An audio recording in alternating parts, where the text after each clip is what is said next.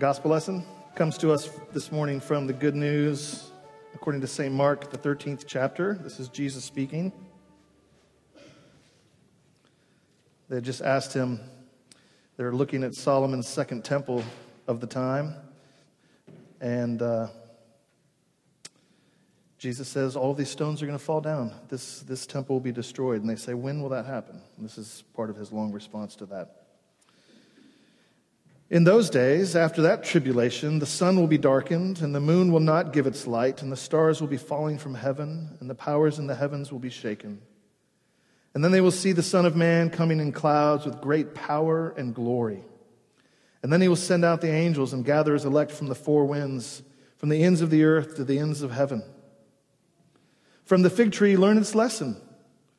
As soon as this branch becomes tender and puts out its leaves, you know that summer is near. So also, when you see these things taking place, you know that he is near at the very gates.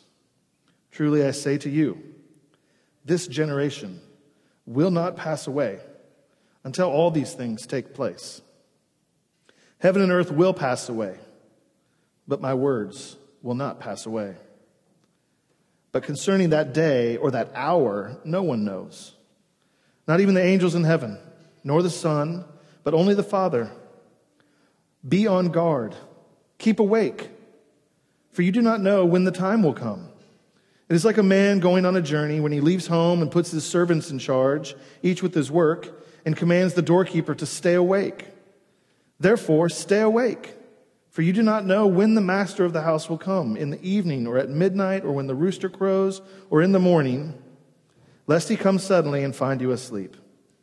And what I say to you, I say to all Stay awake. This is the gospel of our Lord.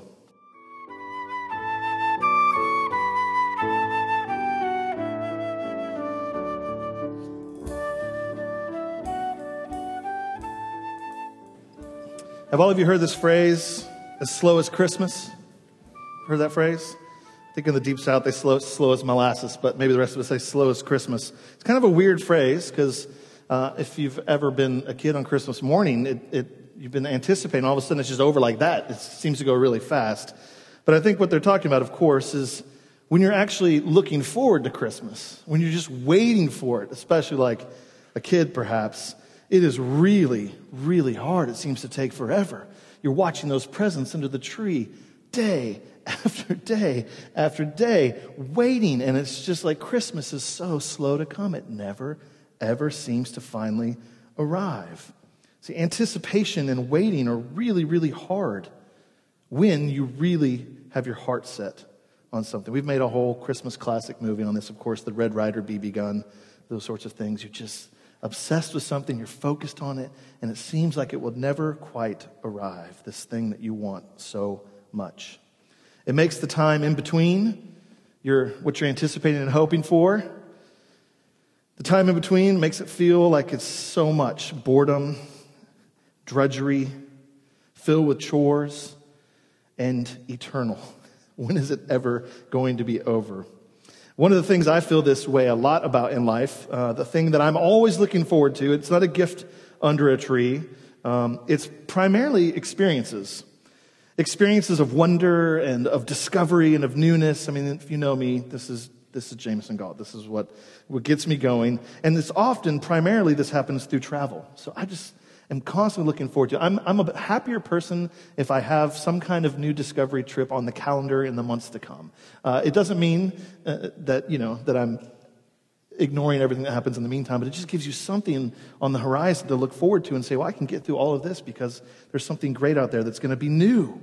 There'll be some new destination, some place that has new people and new food and smells and culture and a history uh, places to stay, you know, and that's a part of the big, when you're planning a trip. I like to plan just enough so that nothing's going to go wrong and I have some ideas about things, but there's just going to be some room for discovery, you know? So you kind of go and find what's actually cool, not just what's on the list that someone read or wrote on, the, on a blog or whatever.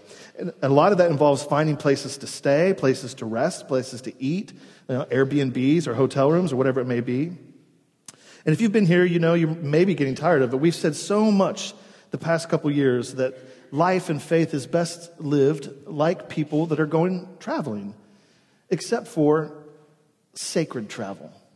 And that a word for that is pilgrimage. That life in the Christian faith ought to be seen as a pilgrimage, a walk, a journey, a travel towards something new that you're looking forward to. And the whole Bible is filled with go and seek and set out. And we as a church have been waiting for a long time for some things, right? We've merged and we've been waiting even to inherit this property. We've been waiting to get to know one another for a new start, a new beginning, a new journey, something none of us has ever happened before, a home to call our own, 24 7, 365 throughout the year, and to welcome other people into. We've been looking forward to things, to starting new journeys, new beginnings. We've been anticipating and waiting for this, and it's felt slow as Christmas sometime.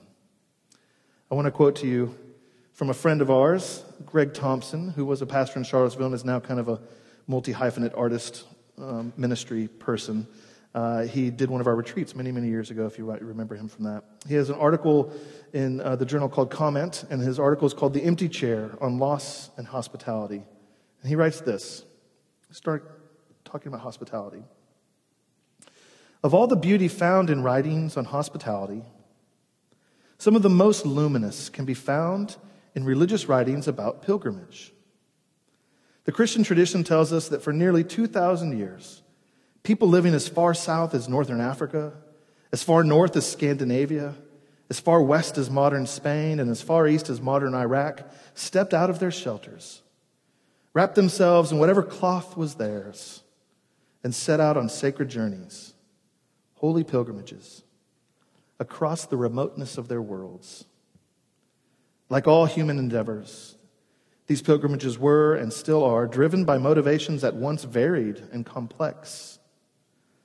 Some set out seeking safety, some sought adventure, others sought simply the hope of beginning again. But no matter how varied their motivations, as these pilgrims stepped onto their paths and bent their bodies toward the long course before them, each spent their days scanning the horizons for one thing. But what was that one thing? What is that one thing for you? What are you scanning the horizon of your calendar and your bank account and your networking and your relationships and your life? What are you scanning the horizon for? What are you setting out to seek and to find? And what do you need? Advent is a new beginning, it's a new year, it's the start of a new journey. Of course, we with this building, but Advent, the season, is the beginning of the story. It's the prologue of the good news of Christianity. We're going to walk through the life of Christ together, and it starts in the prologue as the people were waiting for the Messiah, and as we are waiting for the Messiah to return again. These twofold, overlayered, overlapping waitings. Advent is the beginning through the life of Christ together, and we will gather, we will organize our gathered life around the life of Christ, and then of the Holy Spirit, and then of the growth of the church for the next 52 weeks together. We will walk through the story. And it is the true story, not only of the scriptures, but of the whole world. The story of God's creation and our fall and of his redemption and of the coming consummation. It's the true story of the whole world. And we just reset now, like reading your favorite book again for the first time, to go back and to see things you've never seen before because it is so dense and deep and beautiful, you could never get to the bottom of it. It's like the packed theater waiting for the lights to go down and the show to start. We are here in Advent to wait with anticipation and actively as we continue our walk and our pilgrimage to wait and to scan the horizon for something coming. See, Advent is practically a four week season that marks the beginning of the church year. It prepares us for the celebrations of Christmas, yes. But Advent means coming. It's meant to create longing and expectation and waiting for something more than we have now, something more than our ordinary, something coming to us. And what we were meant to search for, of course, is God. to want and to wait and to walk toward more of Him. More of His love in our hearts and in our communities and in our world. To remember Jesus' first coming and to walk through it together and to think through all that He did and all the beauty and the healing and the grace and the power that He brought into the world. To help us to anticipate His coming again as the cosmic King and Savior and Healer who promises to make all things new. And He is coming to heal and to mend and to make all things new. And so Advent is meant to create a longing in us for God to come and save, to say, we're not going to settle here. In all of our ordinary walking and wandering and moving forward and waiting, we are going to be looking for you. We're not going to settle until all things have been settled for all people. We settle for nothing less than His making all things right, settling accounts, bringing down the mighty and the wicked, bringing up the lowly and the poor. We're to have this longing. You heard it in Isaiah 64 when Beverly read it to us. Oh, that you would rend the heavens and come down, that the mountains might quake at your presence, to make your name known to all of your adversaries. When you did awesome things we didn't even look for, you came down. The mountains quaked at your presence. This is God's action. It's their anticipation. Jesus said it in our passage in the gospel. They will see the Son of Man coming in clouds with great power and glory. And he will send out the angels and gather his elect from the four winds, from the ends of the earth to the ends of heaven. Now, I won't do a long aside on this we still have a lot to accomplish today together, but briefly, this is apocalyptic literature and rhetoric. Okay, it's a different sort of thing. It's like if you read a recipe, you know, you wouldn't you wouldn't take it and think that that recipe is going to uh, be good poetry that you read to your lover by the fireplace. Right? They're just different genres.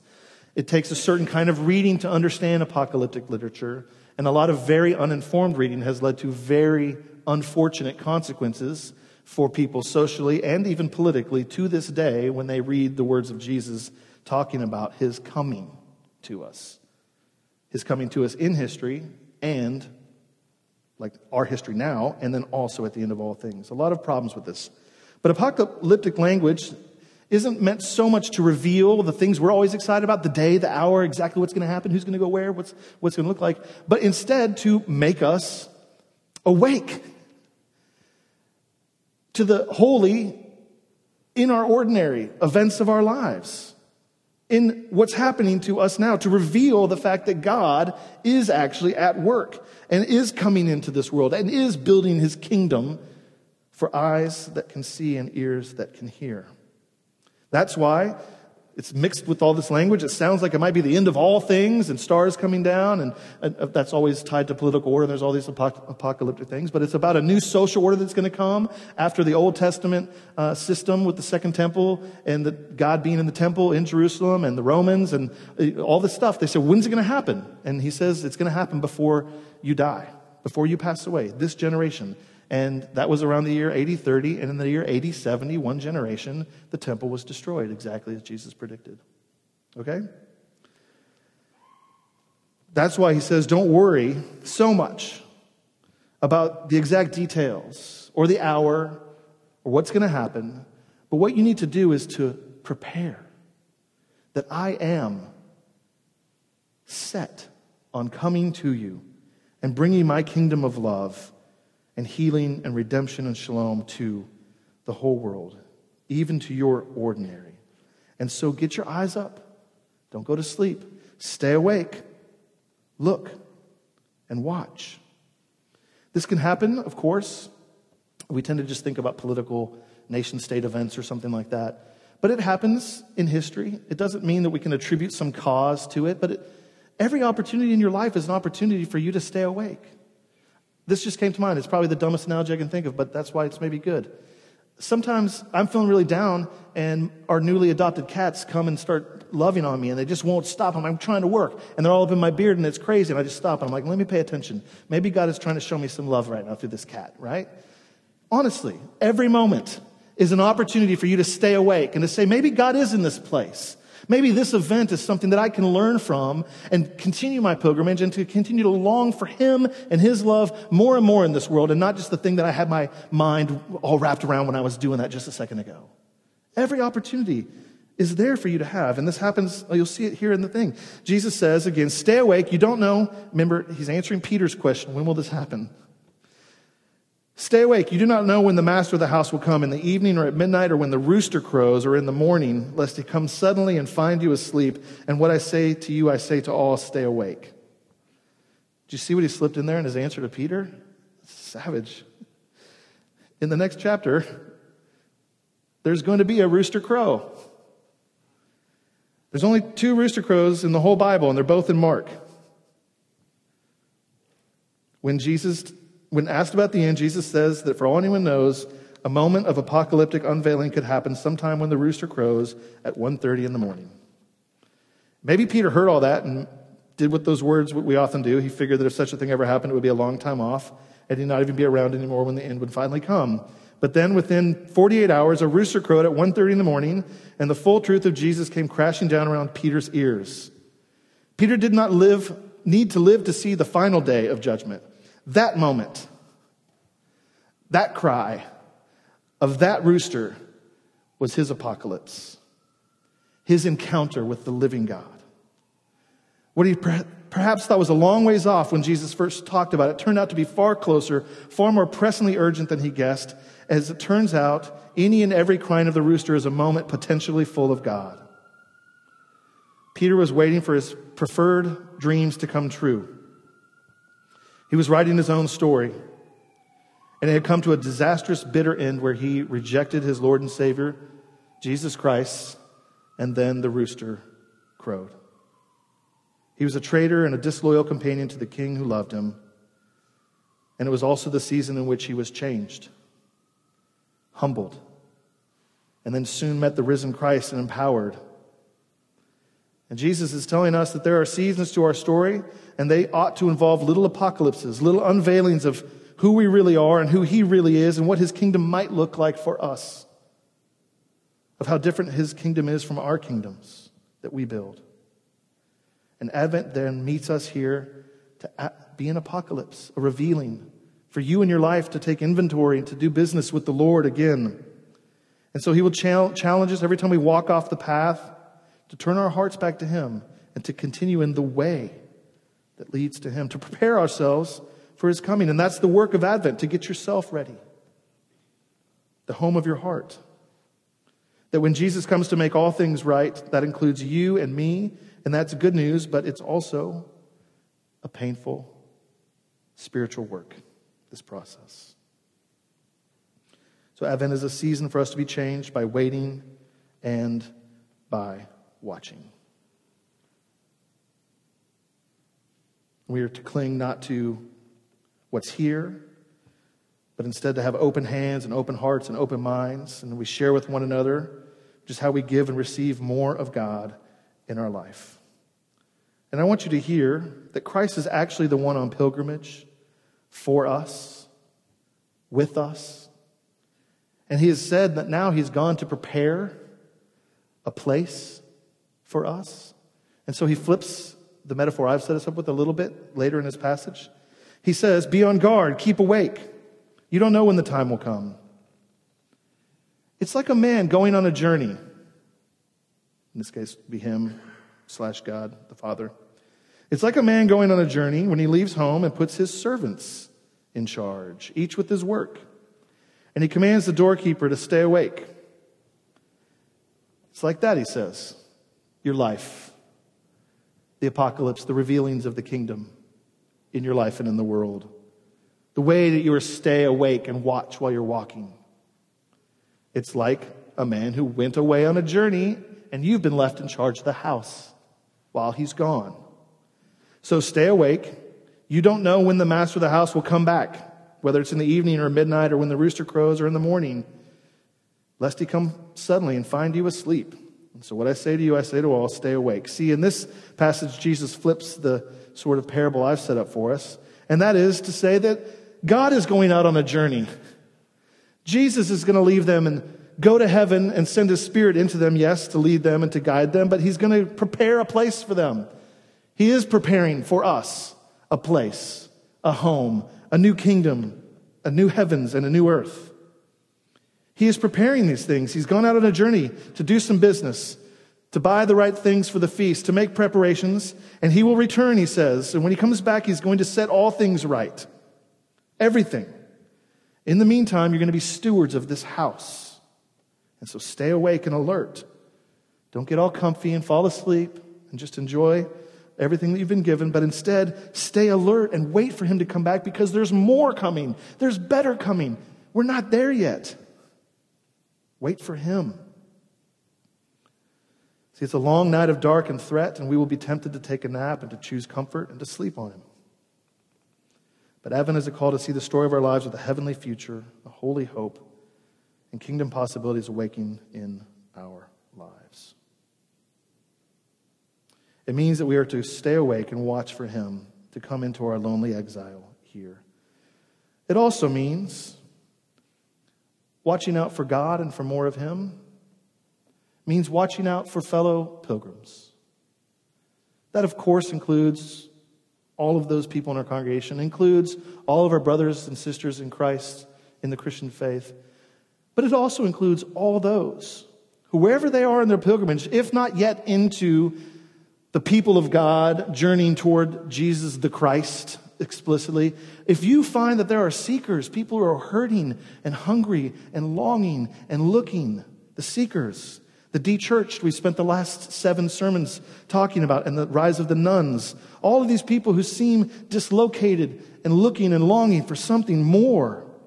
They may not have the word God for it. We are to be with God, looking out for them.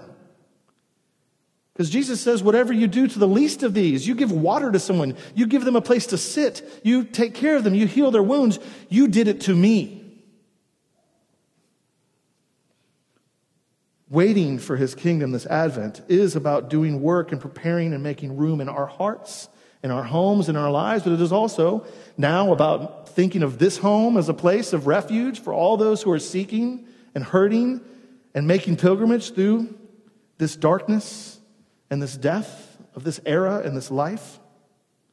For us to be a church known for our patience and also our expectation to use this building and our own gifts, scanning the horizon for others, looking for new opportunities, a new journey, a new adventure, a new travel show to go on. Looking for Christ and looking for Him in others and in events and in the ordinary, and of course in his final return.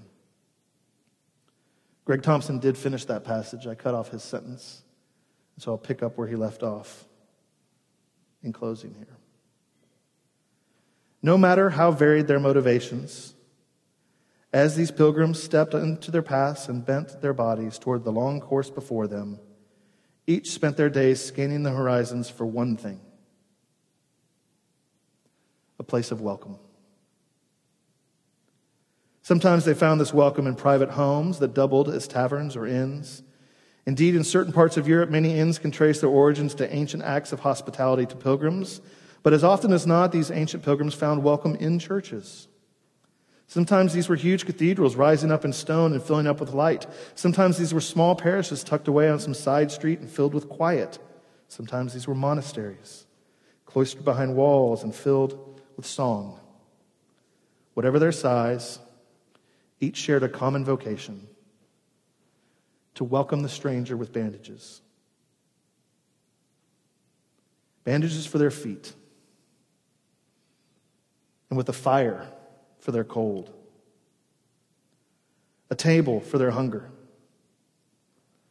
a bed for their rest, and walls to protect them against the terrors of the night.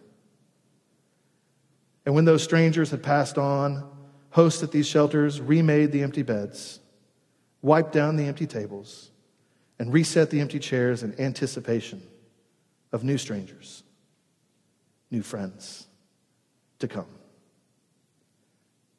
Friends, this Advent, make room in your hearts for God to make a home He is preparing us.